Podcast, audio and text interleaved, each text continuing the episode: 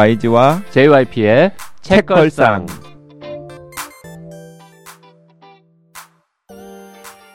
책에 관한 걸쭉하고 상큼한 이야기 YG와 JYP의 책걸상이 찾아왔습니다. YG 강량구입니다. JYP 박재영입니다. HB 김원비입니다.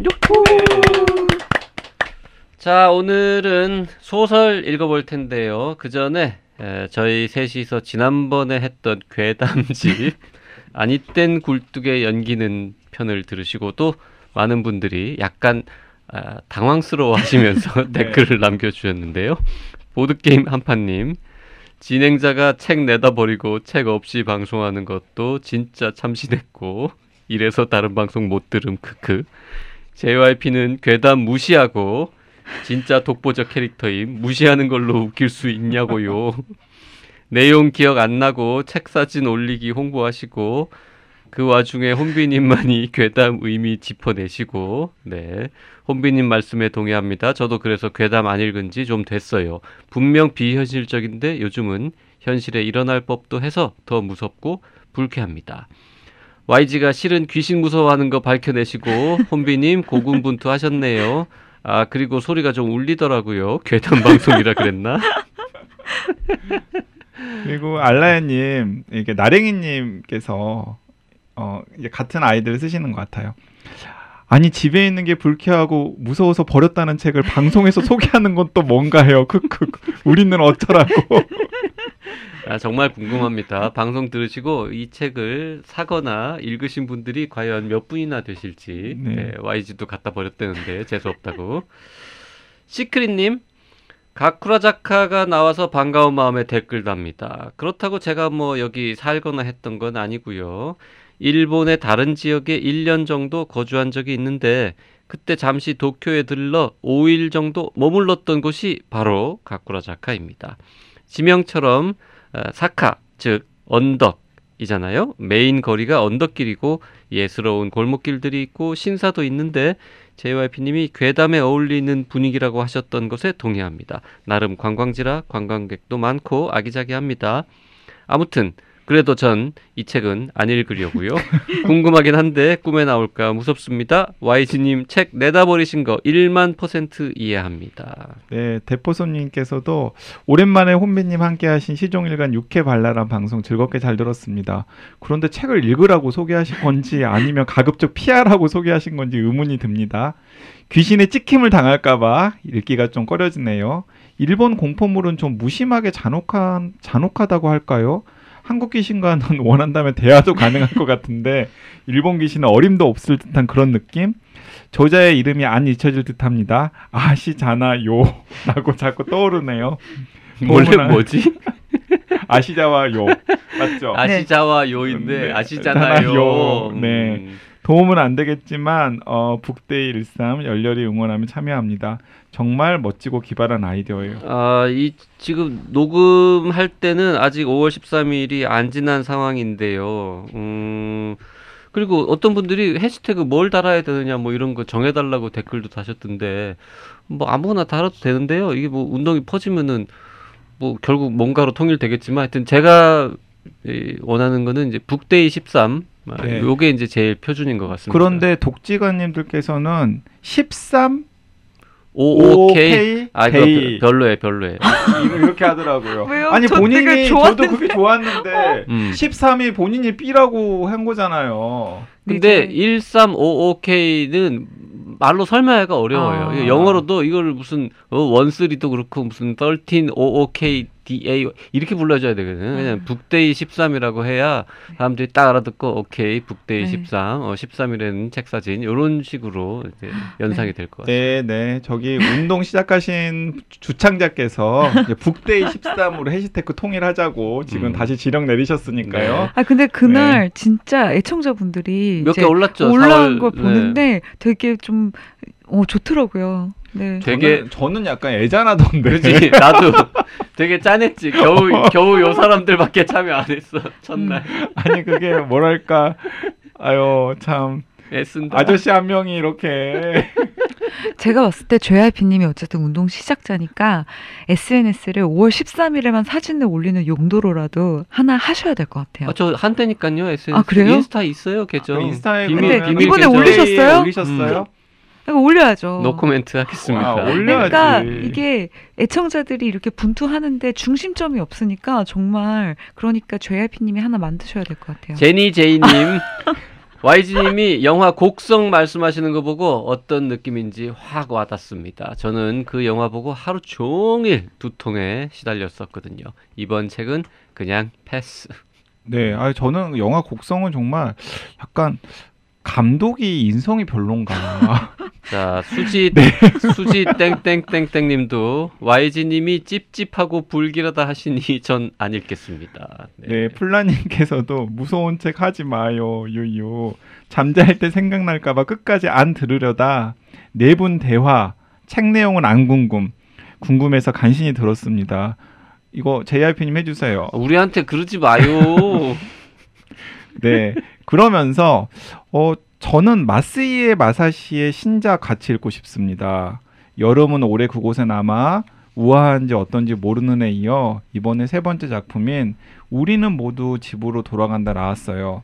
여름은 올해 그곳에 남아만큼 괜찮을지 궁금해하는 중입니다. 자 그런데 이 플라님이 저 소름 끼쳤잖아요. 아, 이게 그냥 마스이의 마사시 저도 네.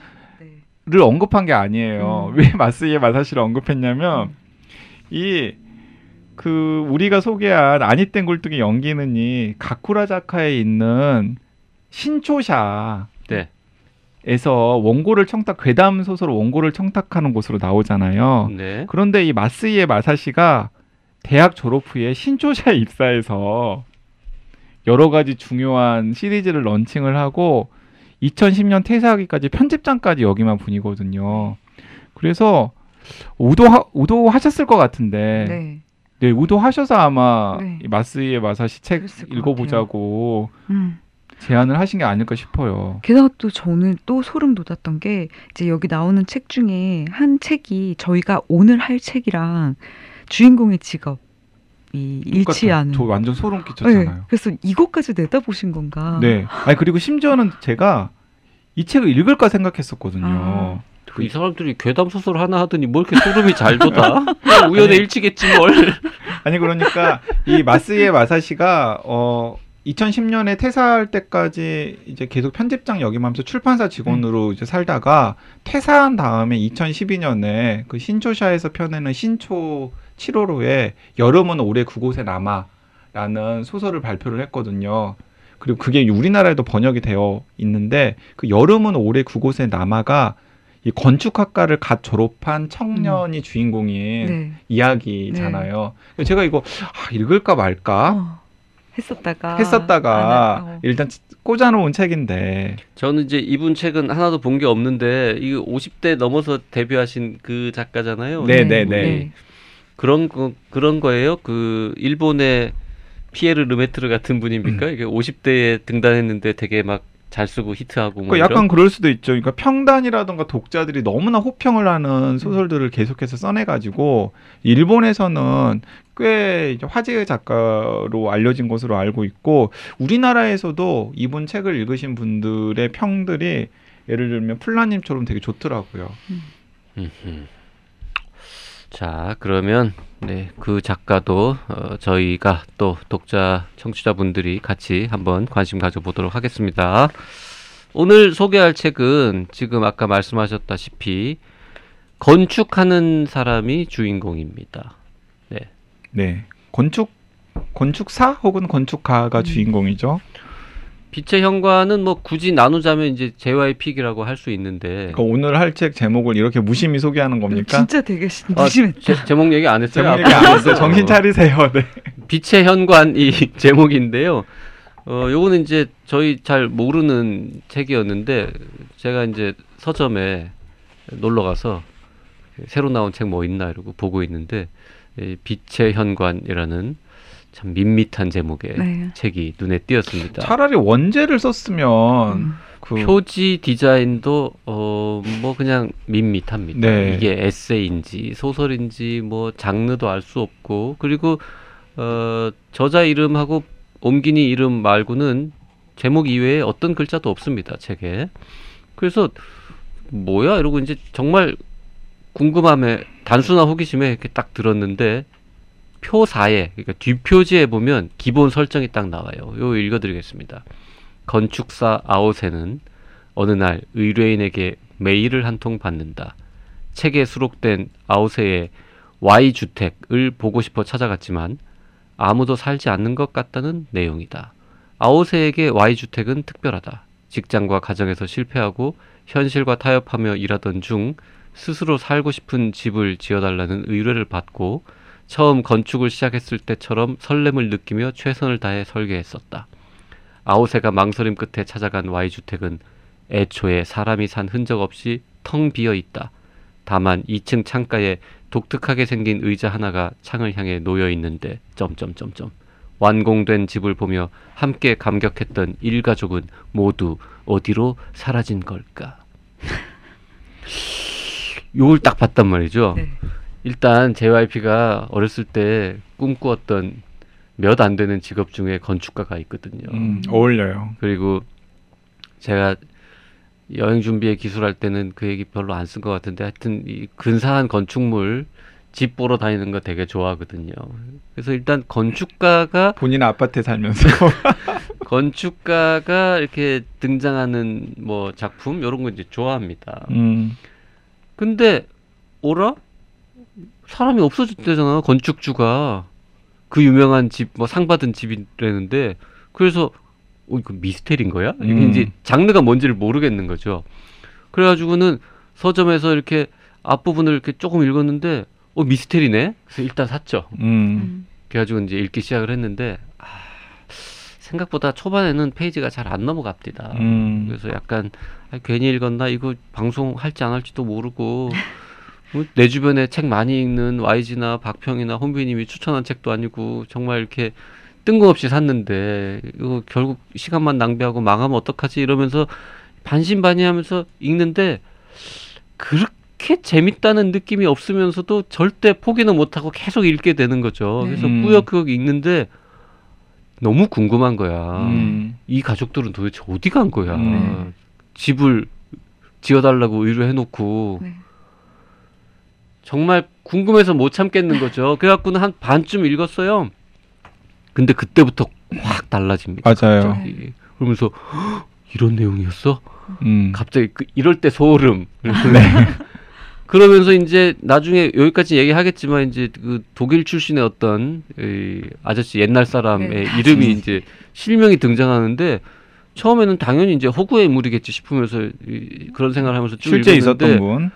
이게 설마 실존 인물인가 이러고 이제 구글을 찾아봤더니 어 진짜 있는 인물이네. 네. 음. 또 그런 거 그러면서- 좋아하시잖아요. 어, 그런 것도 뭐 좋아하거든요. 이타미의 별장 이런 거 어, 찾아봤죠. 그런 것도 네. 좋아하는 거죠. 그래갖고는 음. 여기 나오는 또 장소나 인물들이 또 의외로 또 진짜 존재하는 인물들이네. 그러면서 JYP가 좋아할 만한 여러 가지 요소들이 이제 에, 곁들여진 네. 작품이 된 거고 뒤로 갈수록 재밌어집니다. 그래서 끝까지 다 읽고 다 읽고 나서도 약간은 반신반의했어요.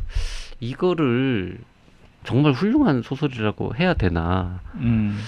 재미가 엄청 재미있는 페이지 터너도 아니고 뭐 그렇다고 뭐 엄청나게 뭐, 뭐 우아한 어떤 뭐 문장들이 빛나는 그런 것도 아닌 것 같고 이게 무슨 인생의 큰 의미를 담고 있는 그런 것도 아니지 않나 싶기는 한데 그래도 왠지 우, 잘 쓰여진 그리고 한국에서는 흔히 보지 못한 계열의 요런 소설이라서 진짜 전문가들은 어떻게 읽는지 어떻게 읽을지 궁금했어요. 그- 근데 이제 던졌더니 혼비님은 굉장히 관심이 있어서 읽고 싶었는데 한번 읽어보겠다 뭐 이런 음. 반응을 보였고 YG는 뭐 시큰둥 내가 읽을 책이 얼마나 많은데 뭐 그런 것까지 읽어야 돼 뭐 이런 반응을 보였는데 오늘 이제 좀 전에 만나가지고 어땠냐 그랬더니 어 굉장히 좋았다고 네, 저- YG 가. 굉장히 좋았고 심지어는 그러니까 올해 지금 녹음을 하는 시점이 이사 분기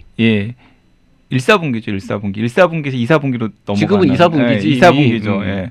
그 지금까지 제일 좋은 소설이었어요. 음. 그러니까 상반기에 읽은 소설 중에서 저는 제일 괜찮던데요. 2021년 들어서 읽은 소설 중에 1등이다. 네. 와. 제가 여러 편의 소설 내가 쓴 것도 아닌데 되게 뿌듯하다. 내가 골라줘서.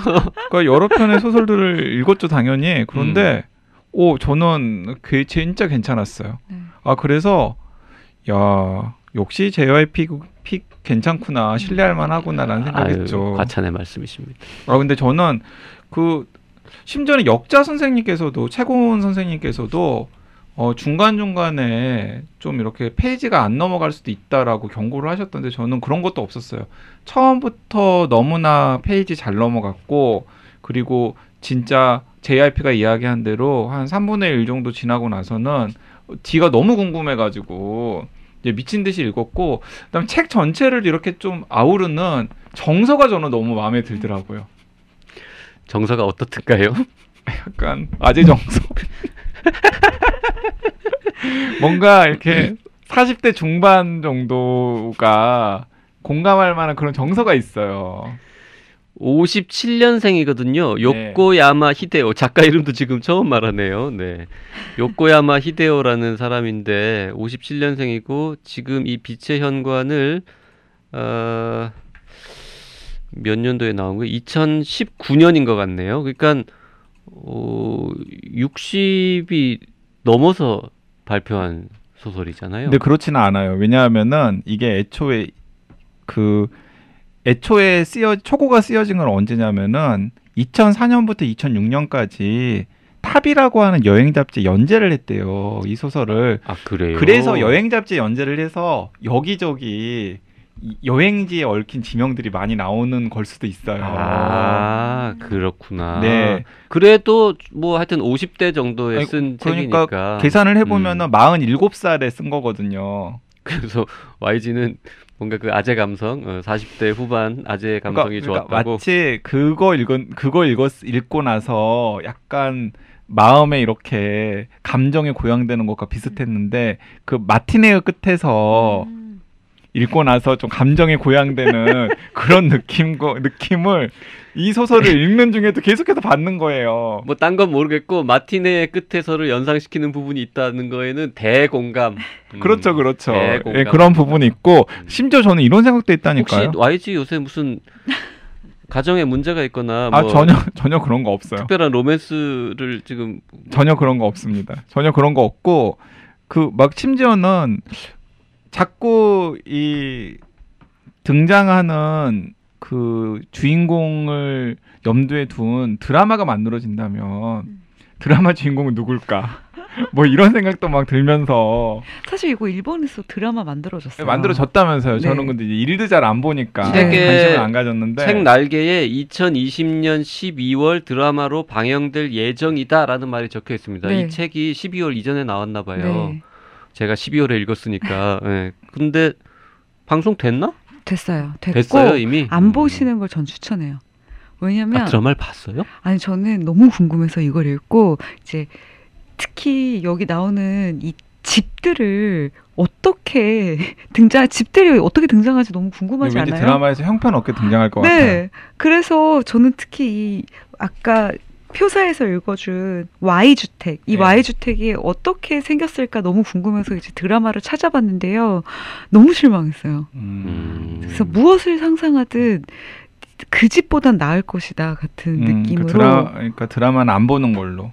네. 왜냐하면 이 Y 주택이라는 게 굉장히 그쵸.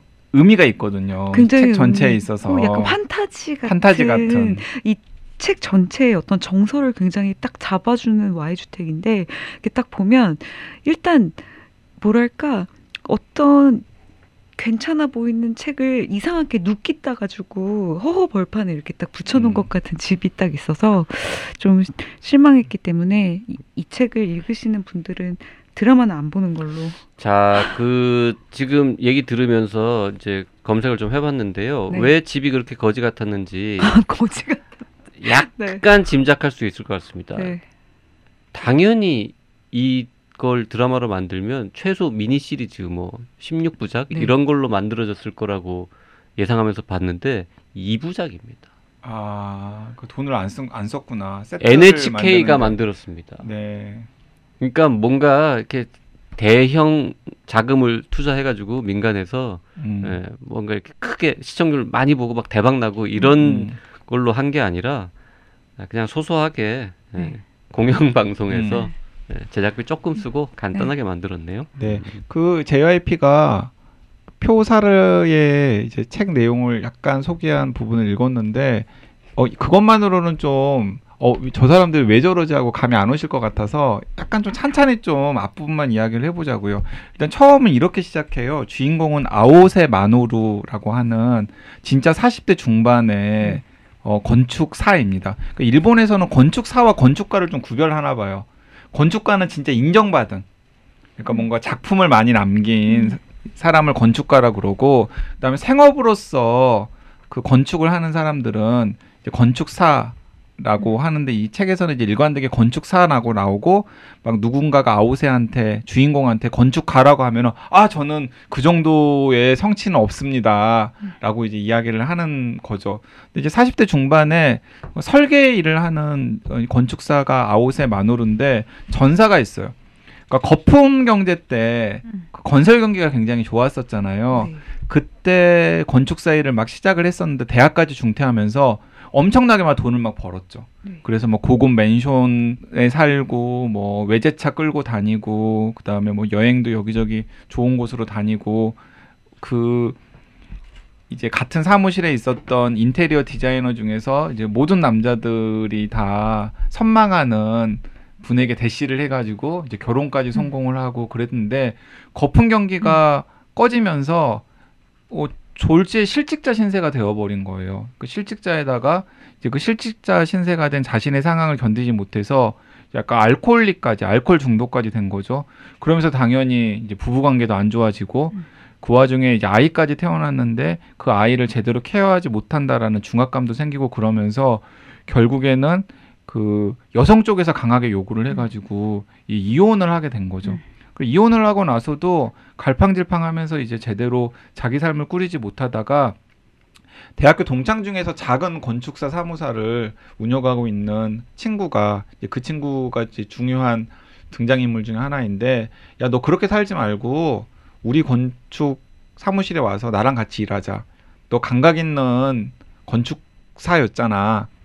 그래서 이제 거기 가가지고 겨우 이제 정신을 차리고 난 다음에 한 해 한 해 이제 밥벌이를 하는 와중에 이제 이런 일이 있었던 겁니다. 책은 이렇게 시작해요. 이제 오사카에 가가지고 이 의뢰인 부부를 만나서 의뢰인 부부가 랑 이런저런 얘기를 하는데 그 의뢰인 부부가 이렇게 이야기를 합니다. 아 저 다 됐고요. 전에 선생님께서 만드신 집 있잖아요. 그 Y 주택. 그 Y 주택이랑 똑같이 만들어 주세요. 여기서부터 이제 소설이 시작이 되는 거죠. 그래서 연기 연기하신 거예요? 아, 연기 어색했나요? 아 정말 이 소설을 너무 사랑하시나 봐요. 아, 예, 좀 이렇게 많이 많이 읽혔으면 좋겠다는 생각에. YG가 진짜로 연기를 하면 네. 굉장히 독특한 네. 에, 캐릭터를 가진 배우가 될 수 있죠. 일단 발음이 부정확한 배우. 그 이제 그, 아니 방송 기자 앞에 두고 발음 부정확하다고 하면 그 의뢰인은 중요한 사람 아니잖아요. 중요한 사람 전혀 아니에요. 그런데 그러면서 이제 그 의뢰를 받아가지고 오는 길에 이제 그 아오세 미노루 그 주인공이 약간 좀 알쏭달쏭한 말을 하죠. 어 그래 그 집이 그런데, 그러니까 아, 그 집처럼 똑같이 지어달라고 하는 것도 사실은 아, 탐탁지 않다. 음. 왜냐하면 뭐 이렇게 이야기를 합니다. 아예 그 부분은 읽어드릴게요. 아, 선생님, 그 시나노 오이와케 지으신 집과 같은 집을 지어주십시오. 의뢰인의 요구가 너무도 직접적이기 때문에 4천만 원짜리 주택 설계를 따냈는데도 마음은 전혀 들뜨지 않았다. 입지 조건이나 가족 구성이 다른 상황에서 완전히 똑같은 집은 지을 수도 없고 자기 복제는 내키지 않기도 했다. 더군다나 그 작업은 아직 아웃의 스스로 평가를 내리지 못했다. 어느 날 아침에는 특별한 집이라는 생각이 드는가 하면 어느 긴 밤에는 그 집을 지었다는 사실 자체를 머릿속에서 몰아내고 싶기도 했다. 이 다음에 열차를 타고 올라오는데 딱 전화가 온 거죠. 그 사무소 소장한테 자기 친구한테 어 너 오사카 간 건 잘 됐어? 하고 물어보니까 어 그런데 어 짓기로는 했는데 하, 그 Y 주택이랑 똑같이 지어달래네. 그랬더니 어, 소장이 어 또 최근에 너랑 너한테 의뢰를 할지 고민하는 고객도 Y주택 직접 갔다 와봤대. 너무 좋았대. 그래서 그분도 Y주택이랑 똑같은 걸 지어달라고 하려고 하는 것 같던데 그러니까는 아 그래? 야 그런데 이상한 얘기를 들었어. 사람이 안 사는 것 같대. 입주 안 해? 입주 안 해? 뭐 이런 식의 대화가 오고 가는 거죠. 저 잠깐 빠져들었어. 오디오북, 오디오북 같았어요. 정말 맞아요. 그 참 메모 하나 없이 그 그러니까. 줄거리를 저렇게 잘 설명하네. 아 너무 음. 재밌게 읽었다니까요. 음. 그러니까 여기가 진짜 한 한세쪽 정도의 이런 이야기들이 다 있는 거예요. 진짜 앞부분 어, 세 쪽. 그래서 저도 근데 여기에 네. 벌써 빠져들어가지고 안 네. 읽히고 그런 거 없었어. 내가 서점에서 읽고 사야겠다라고 결심한 부분까지 얘기한 거야. 지금. 아, 근데 괜찮았잖아요. 괜찮았지. 여기까지. 응. 궁금하잖아. 그쵸. 어, 그렇게 아니- 막 사람들이 똑같이 지어주세요 하고 어디서 뭐 잡지에 실리고 상 받고 한 집을 지어줬는데 네. 정작 그걸 지어달라고 의뢰한 사람은 거기에 살지 않는다. 네. 아니 그래서 진짜 안 사나? 어. 그래가지고 했더니 어 마치 주인공도 마음에 걸리는 거죠. 아니 분명히 입주를 한다고 그랬는데 음. 그래서 그 지은 집 전화번호까지도 알려줬는데 음흠. 왜 전화를 사람 전화를 해보죠. 사람이 안 산다고 그러죠? 전화를 했더니 안 받아. 자동 응답기로 계속 넘어가죠. 네네네. 그 다음에 이제 전에 살던 집도 찾아가 보는 거죠. 음흠. 아니다. 그 전에 이제 그 집을 가보는 거죠. 직접 사람이 사는지 아 안 그렇죠. 사는지 전화를 안 받으니까 진짜로 사람이 안 사는 거야라고 사실 확인차. 왠지 찝찝한 거예요. 예, 도쿄에서 뭐 차로 한 두 시간 이상 떨어진 시골인데 거기 가가지고는 이제 자기가 지은 집에 딱 갔더니 어라 진짜 사람이 없네. 예.